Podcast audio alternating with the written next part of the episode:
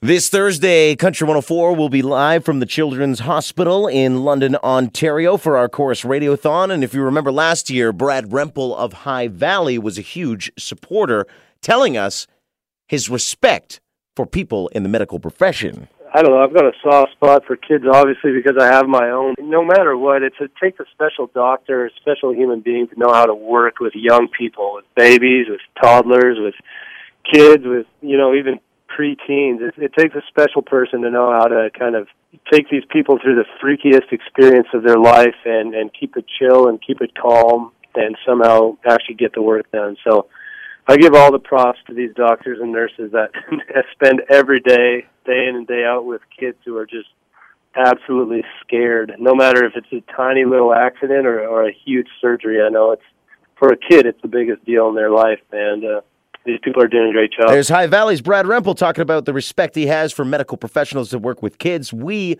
obviously have that respect, too, and we're going to be shining a light on all the professionals and the kids who are cared for at the hospital this Thursday with the Corus Radiothon. We hope you can join us or find more details at country104.com.